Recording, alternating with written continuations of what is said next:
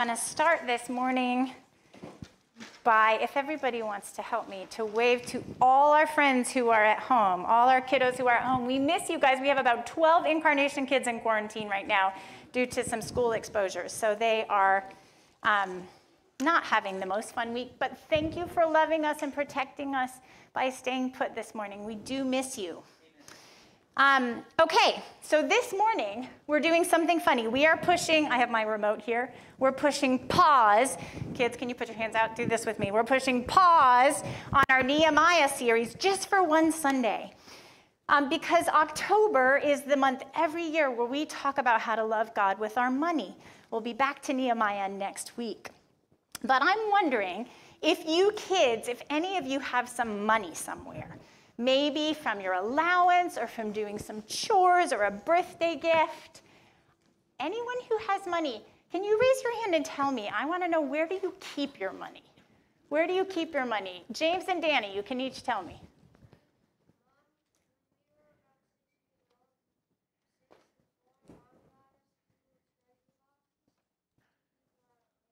A little treasure box. Is that what you were going to say, Danny? Yeah. So you got treasure boxes when you were six, Valea. In the bank, that's a good place to keep your money. Ruthie, where do you keep your money? In a parrot pocket? Awesome. That is a first. That sounds great. Miriam, where do you keep your money? In the bank. Okay, another banker. Um, so one of the happiest things we get to do with our money is to learn to share it with people who need some, okay? And in the reading that we heard from Matthew 6 this morning, Jesus talked about the best way to give away money and a not so great way to give away money. And he explained that using two very silly images. Okay, so let's look at the first one. We have a slide here. Let's read this together if you can read it, okay? Thus, join me.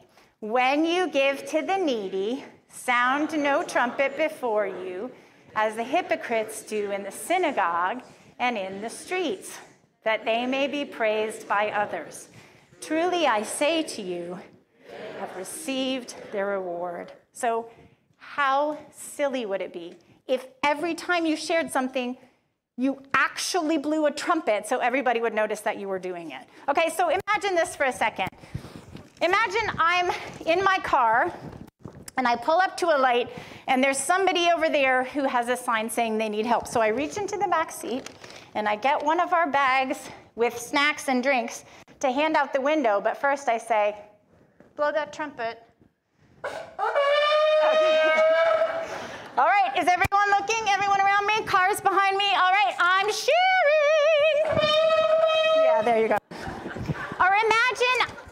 I'm at church and the basket is coming around and I've saved some of my allowance so I can give some money at church to people, the church will help people who need it. And it's coming toward me and I'm getting ready to put it in and I'm like, blow that trumpet. is everybody looking? I'm putting my allowance in the basket. Blow that trumpet. There we go. Okay, we can take a break from that. Isn't that silly? Jesus gives this silly picture. Look at me, I'm sharing my money. All right, here's the second silly picture. John, will you lead us in reading this next slide? Sure. Okay, but when you give to the needy, do not let your right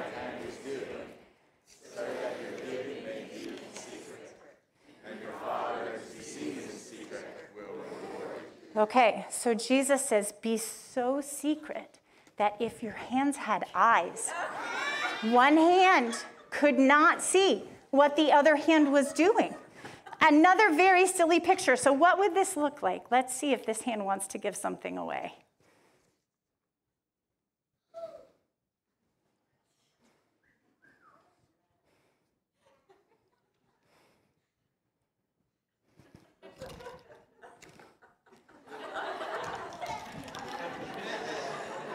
Okay, thank you very much. Isn't that silly? It's another silly, silly picture. Be so sneaky that if your hands had eyes, one hand wouldn't even see what the other hand was doing. So here's the good news, friends. We don't have to prove to other people. We don't have to prove to other people that we are good or important or impressive. And you know what? We don't even have to prove to ourselves that we are good or important or impressive or generous because we are already important to God. And when we trust Jesus, we're covered in His goodness, His holiness, His generosity. So when we share our money, it's not to impress other people. It is not even to impress ourselves or make ourselves feel better about ourselves. No. When we give money, it's a happy thank you to God who thought that we were important enough to give everything He had to rescue us. So let's pray.